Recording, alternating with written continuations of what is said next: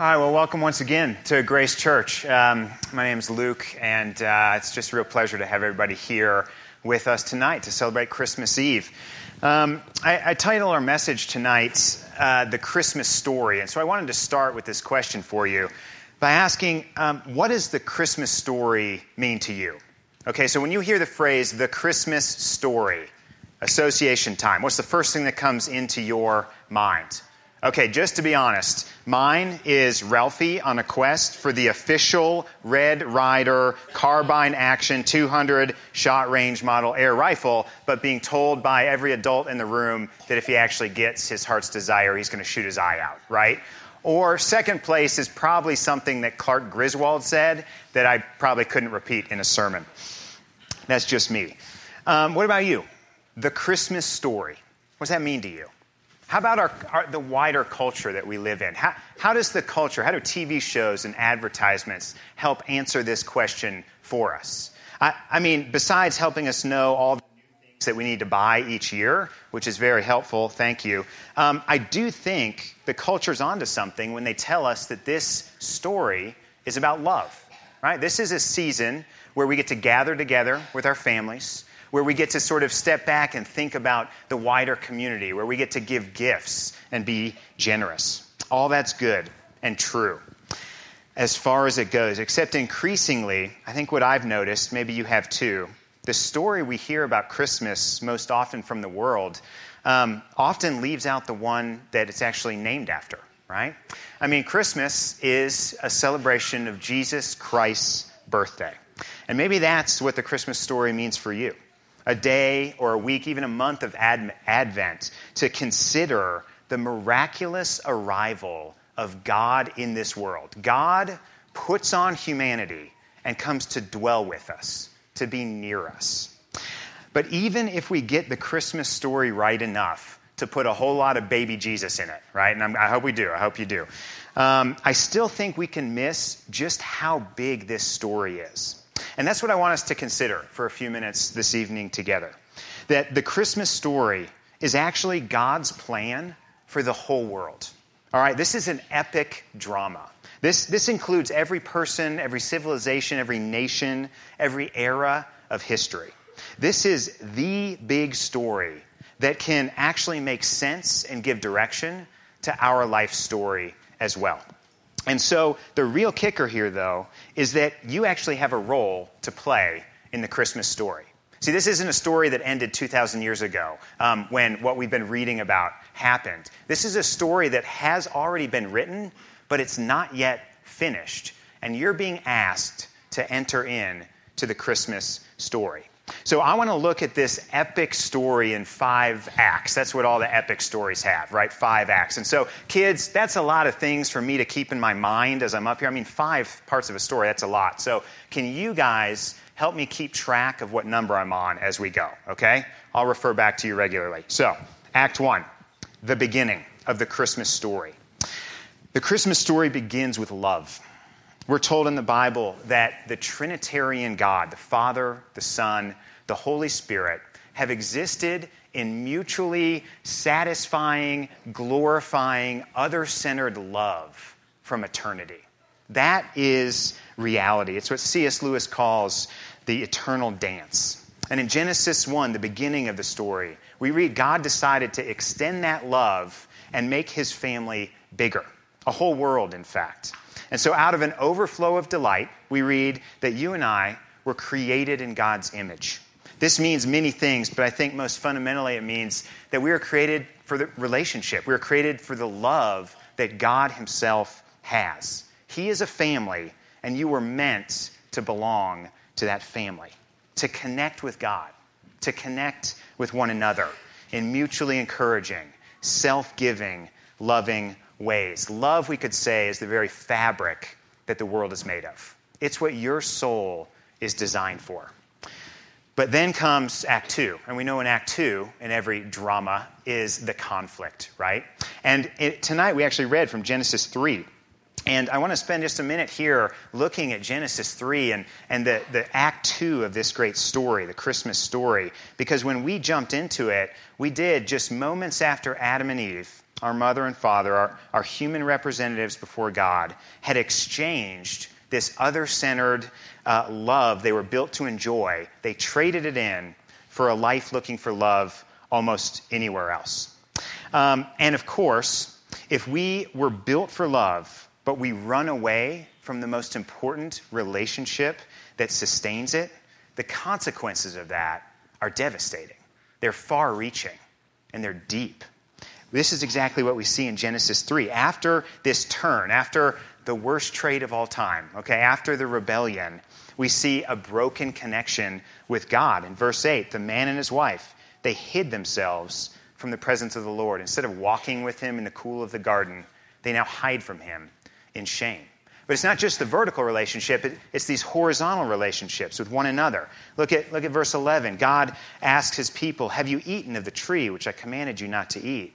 The man said, The woman who you gave to be with me, she gave me the fruit of the tree, and I ate. Now, just so we know the, the background here, when Adam first laid eyes on this woman, his, his bride, you know what he did?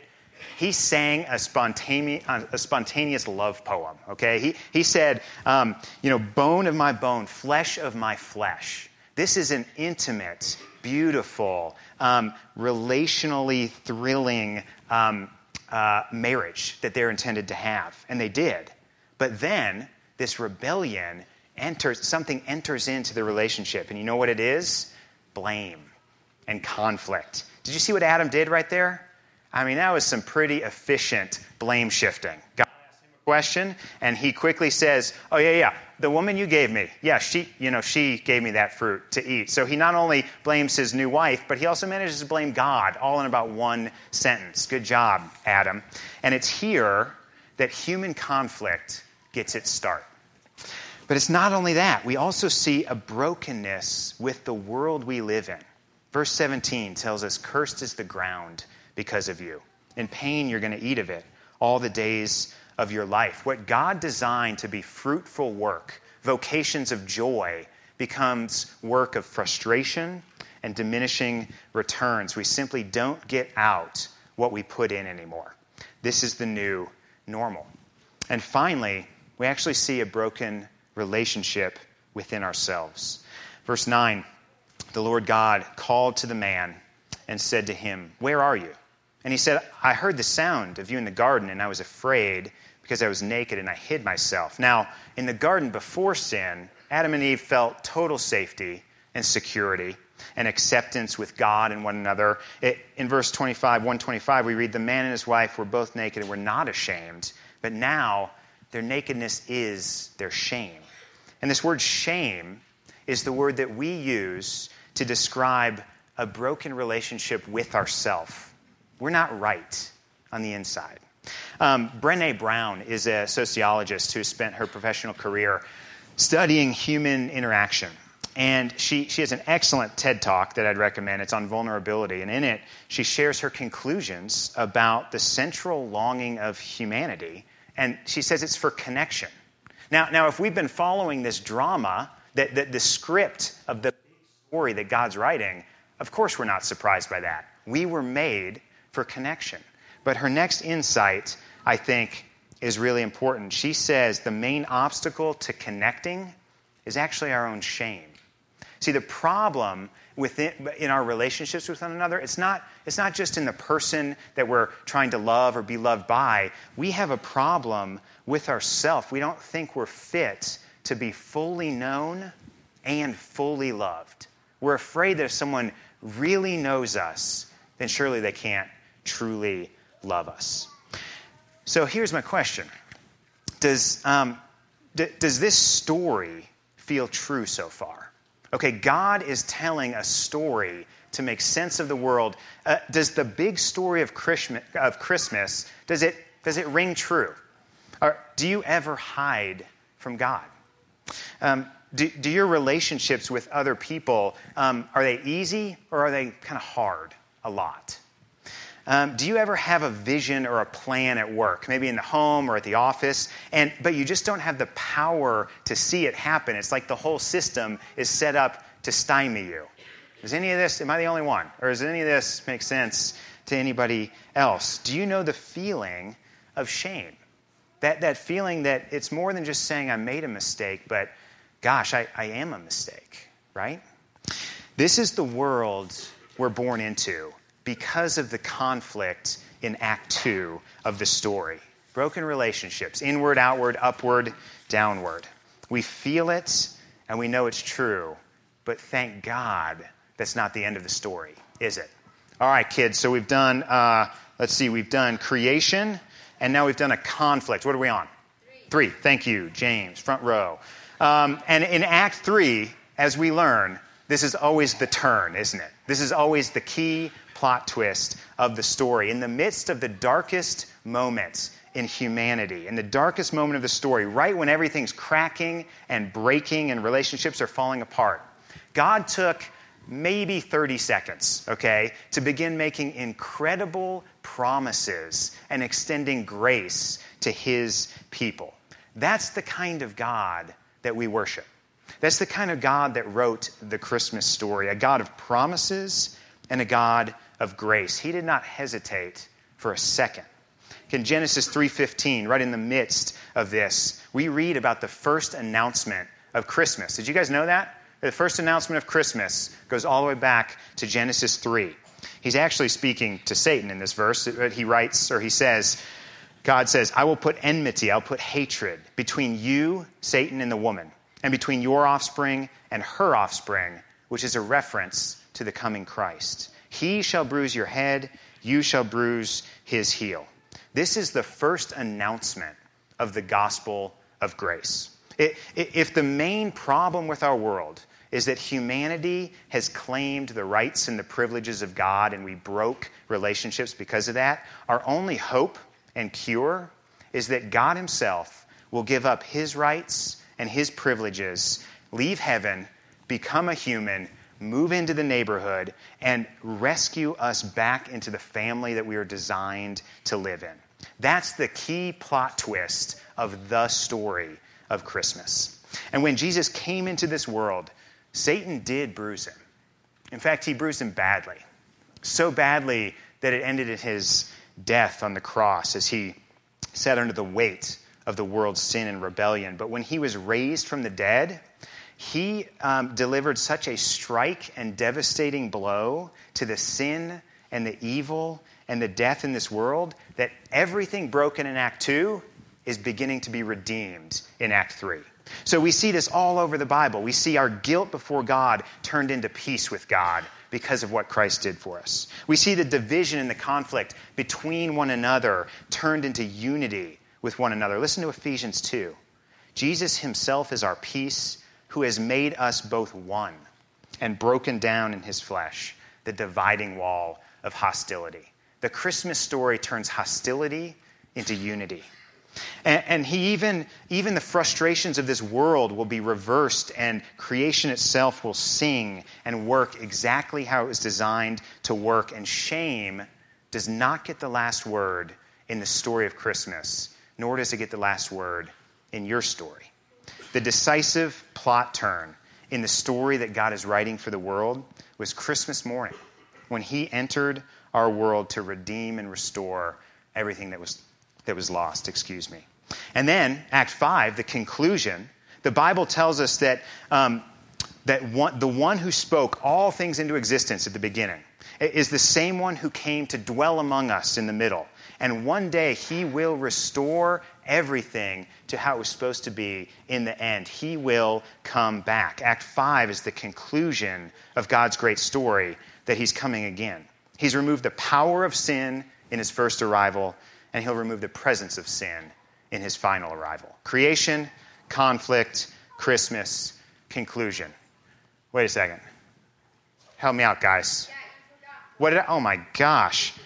We lost Act 4. What are we going to do? Let's do this. Let's close with this. Imagine this. Imagine that there is a lost Shakespeare's play, Shakespeare play, okay? um, that's discovered in a private library somewhere in an obscure city in Europe. I don't know where. And it's made public for the very first time. All right? Now, immediately, actors and actresses who, who and theater groups who um, love Shakespeare pick this piece up and start production on the new play. I mean, this is a great cultural discovery. Okay, this is huge. But here's the catch like Shakespeare's plays, it has five acts, but this particular lost play, it's missing act four. Okay? So, the theater groups, they have access to, to the beginning. They know how he, the author wanted to start the story, to the rising conflict. They even know what the decisive plot turn is, and they know how it ends. But they find themselves without a script here in the middle in plot four. So, what do they do? Uh, what would you do? Would you say, well, we don't have the whole script for every single word for our story. We don't know what to do step by step exactly. So, no, let's just scrap the whole thing. Probably not worth our time. Of course not. This is the greatest cultural discovery in 500 years, right? What do these guys do?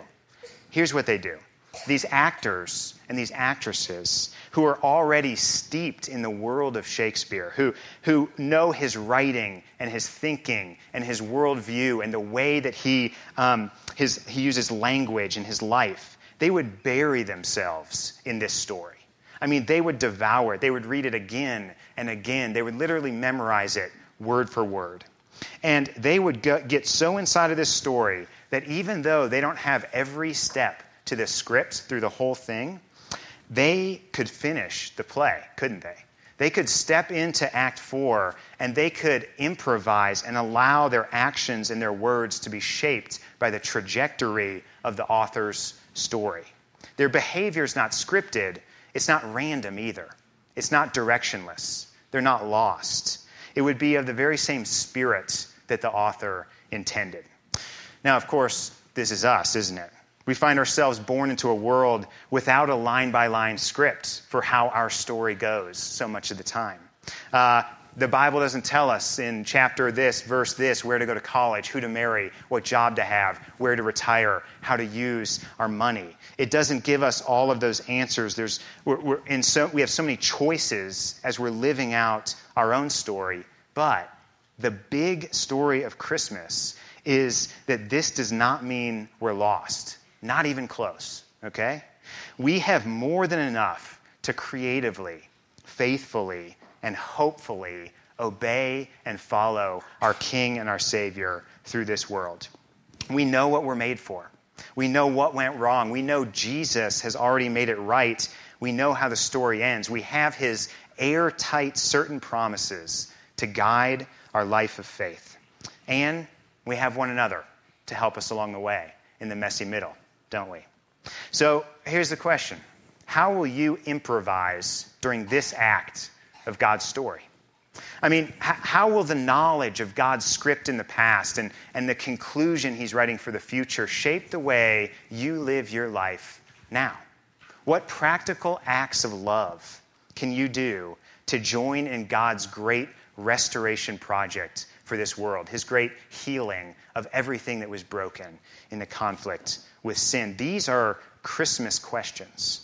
These are the questions that arise in our heart as we look back on his first arrival and forward to his next arrival.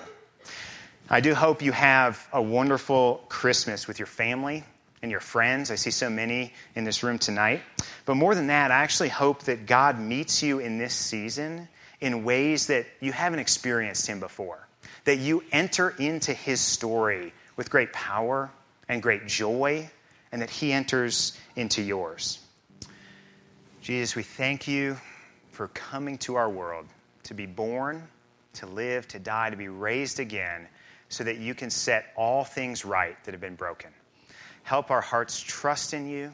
Help us look forward with great joy and anticipation for your arrival. And as we celebrate Christmas tomorrow with our families, we ask that you would Help us know and believe the big Christmas story, Jesus, that you have written and you have given to us as a gift, your Son, Jesus Christ. We ask these things in your name. Amen.